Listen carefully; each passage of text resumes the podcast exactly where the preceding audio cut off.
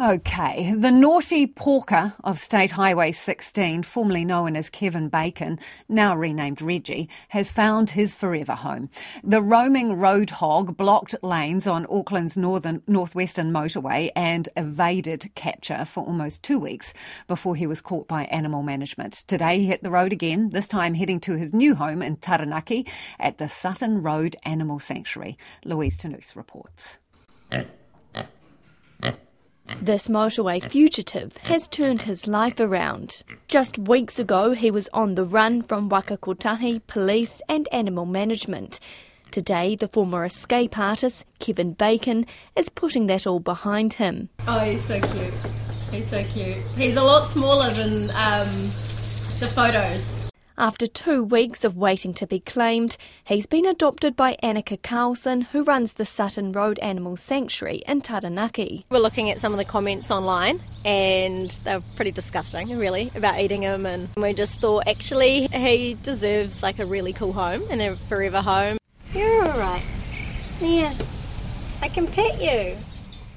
Annika is vegan, hence the name change from Kevin Bacon to Reggie after the notorious gangster twin Reginald Kray of East London in the late 50s and 60s. Aaron Neary from Animal Management says for that reason, Annika was the clear winner. Yeah, there was quite a bit of interest in him, probably because of his celebrity status. But yeah, we chose this option just because we wanted to make sure he was going somewhere where he wasn't going to end up somebody's Christmas dinner. He'll be joining five other pigs at the sanctuary. Among them is Gabe after Cyclone Gabrielle, who is the same age and blind in one eye after being rescued from floodwaters in Hawke's Bay. Some guys picked him up in their boat, saw him drowning, picked him, put him in the boat, went to save their friends who were on the roof of their house, and came back. And we said we would take him. Yeah, we just think they both will sit and talk about their adventures. Reggie's new adventure is looking pretty good.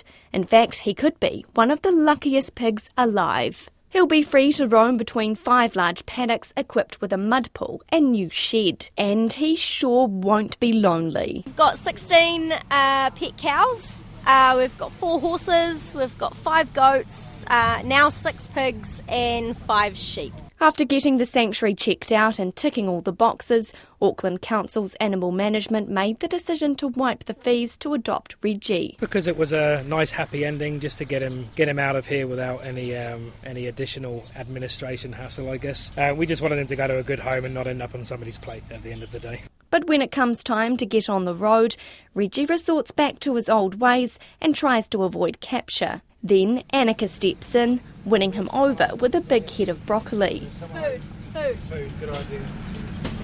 Um, After issues squeezing the crate in the car, finally he's in. bye.